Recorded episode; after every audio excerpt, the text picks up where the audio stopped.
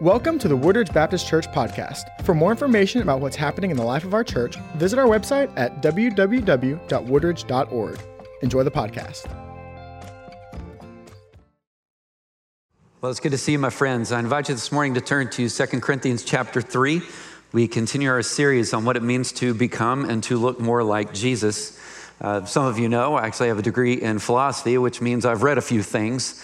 And my mind was kind of drawn back to something that I read some years ago from Aristotle. What he believed is that there was an end. He used the word telos for who we are. And by end, I don't mean the end of it, is that what he really believed is that we were created. We had, uh, there, there's a goal, there's a function for us. We're striving toward it, there's a purpose for us.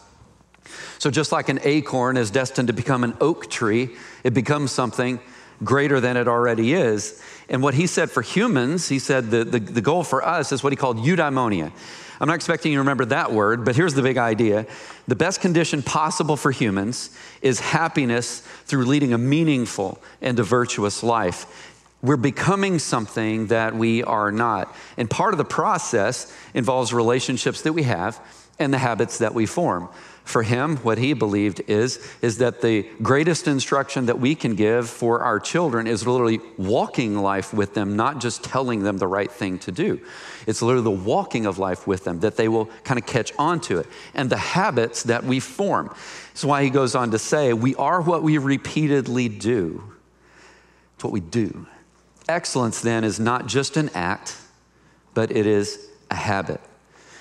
In this study on like Jesus, we've been talking about cultivating what we might call divine habits or spiritual habits.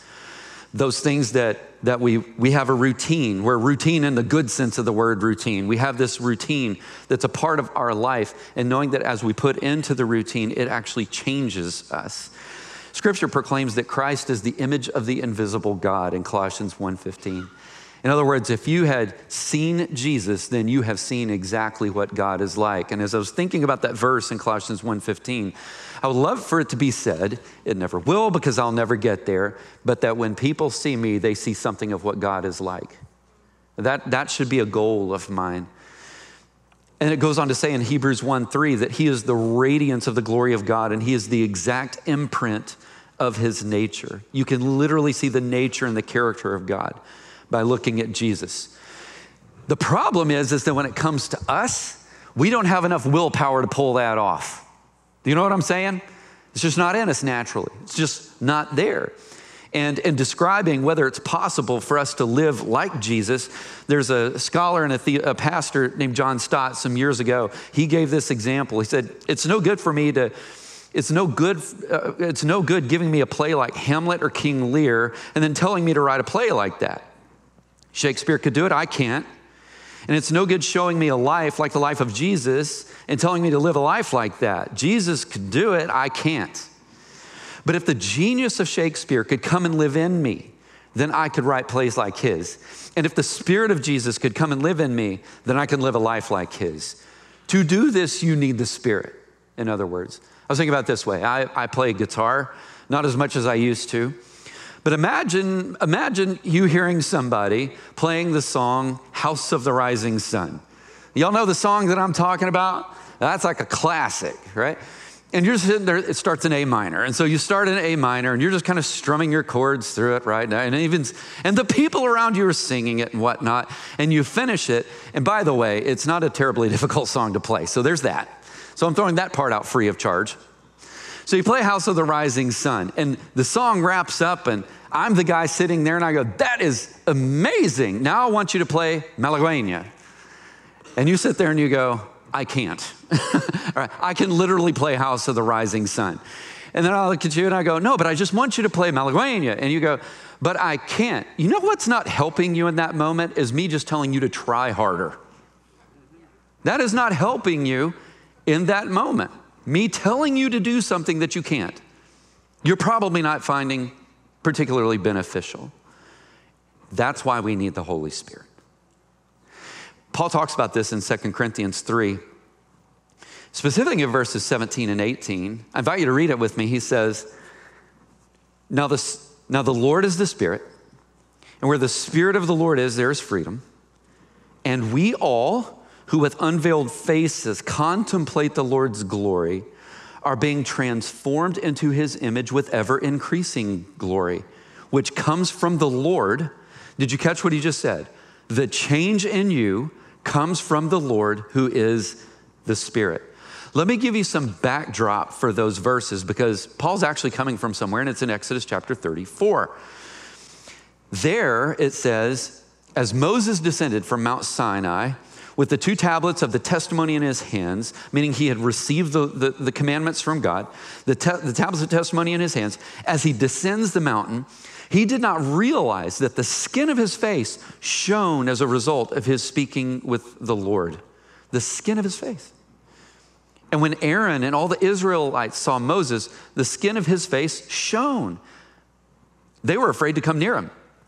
But Moses called out to them, so Aaron and all the leaders of the community, they returned to him. Apparently, it's like they saw him coming down radiating, and they're like, We're going that way. And so he's like, No. And so they all start to come back to him, and Moses speaks to them. And afterward, all the Israelites came near, and he commanded them to do everything the Lord that had told him on Mount Sinai. And when Moses had finished speaking with them, he put a veil over his face. But whenever Moses went before the Lord to speak with him, he would remove the veil until he came out. And after he came out, he would tell the Israelites what had been commanded. And the Israelites would see that Moses' face was radiant. Then Moses would put the veil over his face again until he went to speak with the Lord. Are you seeing a little bit of a trend here with Moses and the people of Israel? Moses goes up and he has regular encounters with the glory of God. God's presence, which was manifest in a number of ways. Sometimes you'd see it in a pillar of clouds, you would see it in a pillar of fire. With Moses, he's having a direct encounter with the presence of God. This is all a precursor to the way the Holy Spirit is going to work in us. It's all a precursor to that. And so, with Moses, with every encounter, he is changed to the point that he literally looks different. That's what's happening to him.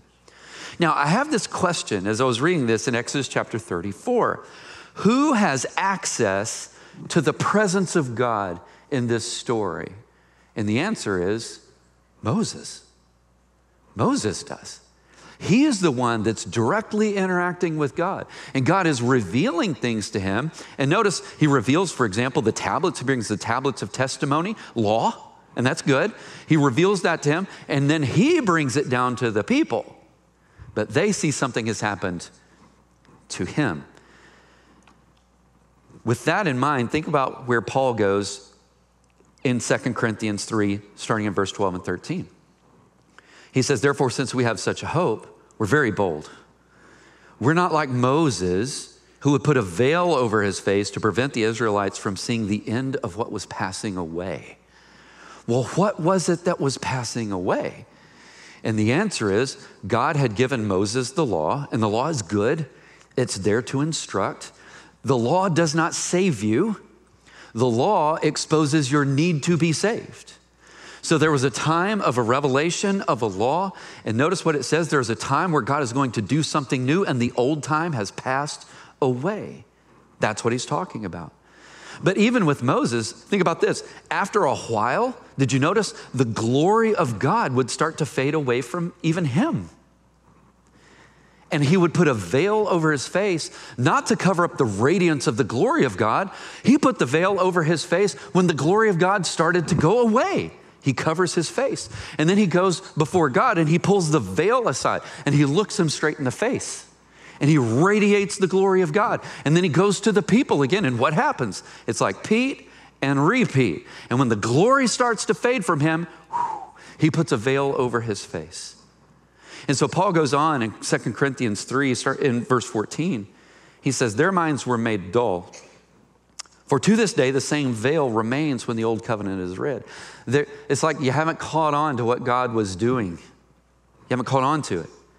It hasn't been removed because only Christ is what takes it away. Even to this day, when Moses is read, a veil covers not their face, but their heart. It covers their heart. But whenever anyone turns to the Lord, the veil is taken away. So when Moses would literally go into the presence of God, he would pull the veil off of his face so that he could see God. Now, the Lord is a spirit. Remember this? The Lord is who?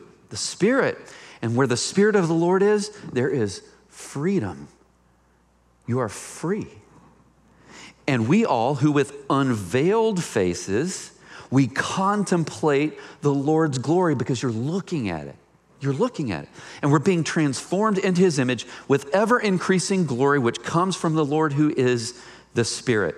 Here's what this means when the people are set into the Spirit of the Lord, this is a person that you are having a relationship with, this is God's empowering presence in your life, you will be changed.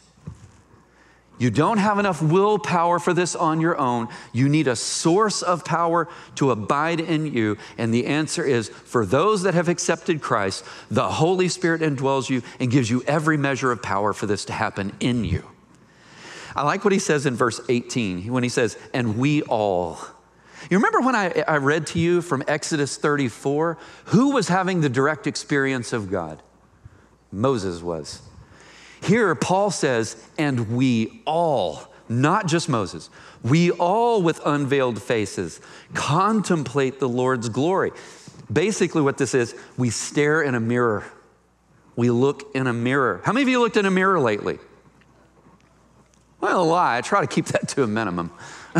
yeah. Uh, getting a little older, a little balder, all those things. You know, I'm not, I'm just not staring in a mirror a ton. But the reason he borrows this example is because one of the Corinthians' main exports was bronze mirrors. It was one of the main things that they sold and they shipped out.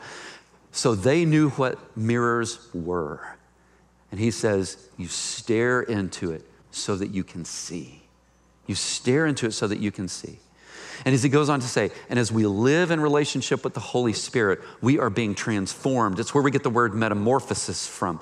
We get that kind of change. It is a complete overhaul of your person, literally from the inside out and into Jesus's image. And he says, with ever increasing glory. And what that means is it's a little bit every day with ever increasing glory. You're changed into his image just a little bit more every single day. You look more like Jesus. And he says, and all this comes from the Lord. It comes from the Lord. In John 14, 17, it describes the Holy Spirit as the Spirit of truth.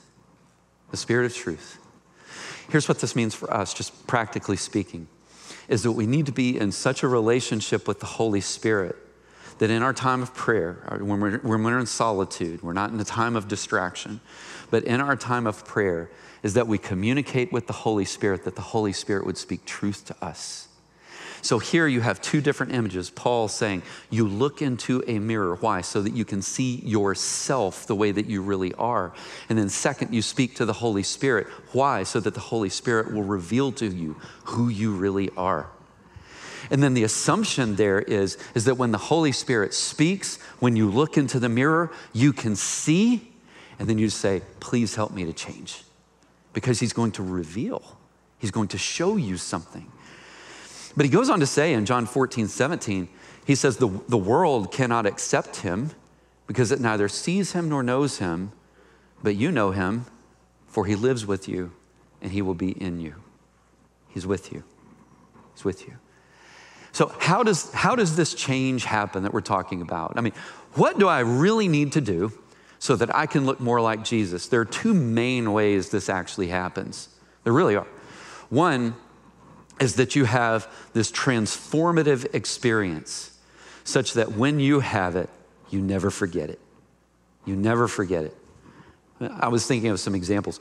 Blaise Pascal had an experience just like that. Blaise Pascal was an absolute genius. It was described of him that when he was a little boy, uh, his mother had passed away when he was very, very young and that when he was a little boy, his dad, Etienne, would go to work and then he would kind of come back home and he would find Blaise out in the backyard, roughly 10 years old, with a stick. And he's like drawing in the dirt out there. And Etienne comes over and he's like, What are you doing? And the answer was, he was figuring out the principles of Euclidean geometry on his own in the dirt. Blaise Pascal, I'm just throwing this out there, was smarter than your average bear. Is that fair? Uh, it was also said, for those of you that have ever heard of what is called conic theory, so, so think like an ice cream cone, right? Three dimensional cone. Um, He's the one that when he was in his early teens was figuring out how conic theory actually works. He was apparently so brilliant. His dad used to go and meet with all the scholars in France. And he was like, I'm going to bring my boy in and he's going to do a talk. And so here comes little Blaise and he does this talk. And here's what everybody thought okay, your dad did that and you're the one that was just talking. But it wasn't, it was him. See, now Blaise, he was also known for a very worldly lifestyle until until there was an experience that he had. And, and all that we know of it is found from something that he wrote down. Uh, one person that has studied the life of Pascal said that he was such a man of science that even after, even as he was having a vision of God, he was literally writing down the things that he was seeing. And on this piece of paper what he wrote down first was fire. Fire. God of Abraham, God of Isaac, God of Jacob. And that experience, which he said just endured like through the night, that experience was so powerful to him, it was so overwhelming to him that after he wrote it down, inside of his jacket, he had put a little pocket there. He had folded it up and he had put it there so that it would be over his heart. So I'll never forget this. Said, I'll never forget this. Most of the people around him did not know that he had even had that experience because that wasn't the thing that he even talked about that much. Here's what everybody around him knew something has changed in this guy. Something is different. And it was only after he had died, they find him, and inside the jacket pocket, they pull out the piece of paper and they read the experience that he had. Some people have an experience like that, that God just gets a hold of you and shakes you. It's like in Monsters, Inc. It's like, pick me up with his mind powers, and he shook me. Some of you have an experience like that. Did you know that the Apostle Paul was the exact same way? A friend of mine described Paul as the Osama bin Laden of the ancient Near East. you know, I was there go, well, I mean, that's pretty graphic, but when you think about what the guy was doing, it makes total sense. He hated Christians, hated them. He was one of the guys that was responsible for putting the hits out on Christians until until he encounters the risen Jesus on the road to Damascus. Until then. And then that man was never the same. The same fervor that he had in killing Christians became the fervor that he had for you to become a Christian. That guy. There was an experience that he had, and he just couldn't shake it. That would be another one. Here's a third example I was thinking about. A friend of mine who had been a missionary in Baghdad for over 25 years.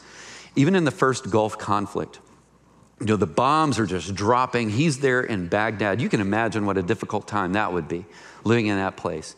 But as he was telling me some years later, he and I were uh, professors together. He was a professor of missions. Really just a great guy. He said there was, there was this time. He said just one experience. He said there was this time. So my wife and I were at home. He said it's one afternoon. He said, and lo and behold, there's a, he said, there's a knock knock at the door.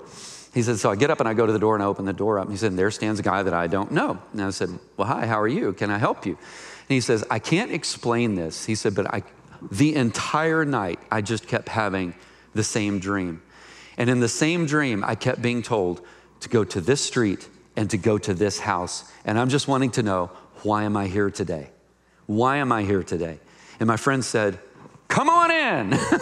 yeah. So he comes into the house, they sit down, they have tea, they have a conversation. And in that afternoon, he gives his life to Jesus in that living room in Baghdad. Now, I want you to understand, he knew that when he was making the choice to follow Jesus, there were other things that were coming with it. His family was going to be done with him, if not, if not also wanting to kill him. He knew that was coming. He just said, Jesus is worth it. Can you imagine having a dream like that all night where it's the same thing over and over and over again? I want you to go to this house. I want you to go to this door. Why am I here? It was so he could meet Jesus. That was why. Some of our, some of our stories of change look like that, where you have an encounter that is so powerful and so overwhelming. And that's good Because in those stories, breakthroughs, those breakthroughs are about being freed from bondage. That's what it's about. But I'm going to be honest with you. And this is the truth. These moments are not as common as the second way this change happens, which is the slow, consistent journey of faith that produces deep character in Jesus. That's the way it usually works. I like the way John Mark Comer describes it. He said, It's not in a moment, it's in a thousand small, ordinary moments of prayer and confession and service and being a part of a Christian community and reading scripture. It's in a thousand moments and it changes you. I want you to remember the adage without God, we can't. We need Him, but without us, He won't. Without God, we can't, and without us, He won't. He is looking for our response in faith. And then change can happen. Or the way that Dallas Willard said it grace is opposed to earning, but it is not opposed to effort. So you have this relationship with Jesus by grace. You didn't deserve any of it, people. Neither did I. But once you have it, there's work. There's work to be done so that more and more of the old self dies off. It's put to death. This is true, by the way, of any relationship that you've got, in case you did not know it. Did you know that every relationship that you got is work? Am I the only one that has seen that? Think about your marriage. You've got the relationship, now it's work. How about raising children? You've got them, now it's work. How about your friendships? Have you ever noticed that it's great to have them? There's work involved there. There's cultivating the relationship. There's growing deep in the relationship. Wendy and I have been married going on 22 years this December. There are still things about her that I'm going, really? Really? I'm convinced that she feels the same way about me because I'm a complicated guy. Really? Same with every friendship that I've got. And it's same in my relationship with Jesus. The more that I stay in the more, the more I stay in the Word, the more I have these moments where I'm like, whoa. Even after all of these years of knowing Jesus, there's that much more to know. It's that much more to know. And the change is born in a thousand small moments of prayer and confession and study. Grace is opposed to earning but it is an opposed effort. I love this example. There's a book called Your Future Self Will Thank You. And in this process of becoming like Jesus, it's like sailing. I don't know how many of you sail or have sailed. Let me borrow an example from him. He said, Sailors can't move without the wind. That's true. But it doesn't mean that they kick, kick up their feet on the deck and they wait for the wind to start moving. They're tying knots they're adjusting the sails, they're turning the rudder, all the while making sure the boom doesn't swing across the deck and smack you in the head. Here's what he goes on to say sailing is hardly a passive enterprise, but it is still completely dependent on the wind. And that's what our relationship with God and the Holy Spirit, who gives us the power to look like Jesus, that's what it's like. Our efforts with God's power moves us forward. Now, again, I'm not telling you you earn your relationship with Jesus. You don't. We have that by grace. I want to repeat that. But it's through divine habits. I'm trying to grow in my relationship with Jesus. And in that process, I'm become something new. That's when I become something new. So, the disciplines or the divine habits, this is how we open ourselves up for God to do that work. That's how it happens. Let me give you two verses, and I'm going to set these verses side by side so that you can see something that's really, really important. If you go in Galatians 5:16 and you look, it says, "So I say walk by the Spirit, and you will not gratify the desires of the flesh." Now again, if you pay very close attention to Paul, he does not say you will not have the desires of the flesh. You will. The way that you know that you are walking by the power of the Holy Spirit is you don't gratify it, you don't give in to it. Walk by the Spirit. And, and literally, the verb there means that you continue moment by moment to walk in the Spirit. And what that means is you're making choices in moments. Now look at Galatians 5:22, just a few verses later. Very famous verse in verses 22 and 23. It says, "But the fruit of the spirit is love and joy and peace, forbearance or patience, kindness, goodness, faithfulness, gentleness, and self-control." Do you see those two verses? If you were to look at these two verses, there's only one command in all of them walk in the Spirit. One command walk in the Spirit. And here's what this means is that when you walk in the Spirit, what you find in Galatians 5 22 and 23, they flow out of you. Because the Holy Spirit has arrested you, has captivated you, has empowered you, has changed you, and this just flows out of you as a result. Walk in the Spirit. So I was thinking about this, especially for this morning, during the course of this week. I to say, I'm thankful for Jesus. He's very, very patient with me. He's very, very patient with me. But I was also thinking about these words of the Presbyterian minister Henry Van Dyke. He said, For love is but the heart's immortal thirst to be completely known and all forgiven. That is your heart, is to be completely known and to be all forgiven. Now, if you think that God does not know everything about you, then you have fooled yourself. That part of the equation is taken care of. You are completely known. And if you don't believe that, it's because you're fooling yourself. You are completely known. But the second part of the heart's desire is to be all forgiven. And this is where God is utterly unlike anyone that you've ever encountered. Because that's exactly what He wants for you all forgiven, all good, all taken care of. Now let's move on in this relationship. All of the promises about the Holy Spirit that we've been talking about this morning are given to those who have given themselves to Jesus first. Because if you look at the theme in the Gospel of John, is that the Holy Spirit points you to Jesus, and He points you to Jesus. You need Jesus.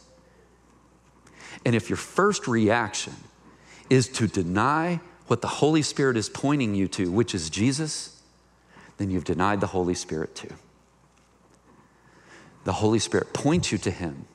When you receive Him, you receive what the Holy Spirit is pointing you to. And then the Holy Spirit comes into you and dwells you, as Scripture says, and empowers you for godliness and holiness.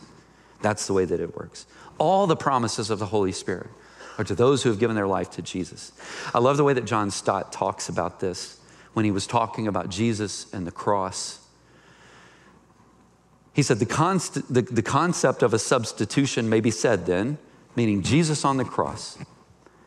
It may be said then to lie at the heart of both sin and salvation. For the essence of sin is man substituting himself for God, while the essence of salvation is God substituting himself for man.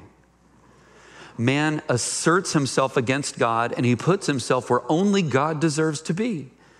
God sacrifices himself for man and puts himself where only man deserves to be. Man claims prerogatives which belong to God alone. God accepts penalties that belong to man alone. That, my friend, is what Scripture calls the gospel. That's what it calls the good news. Our part in it wasn't the work that was done on the cross. We're the one that made the cross necessary. Our part is how we respond to the grace that is demonstrated in the cross. And that's just a gift. I'm encouraging you this morning to open it. To open it. We hope you have enjoyed the podcast. For more information about our church, visit www.woodridge.org.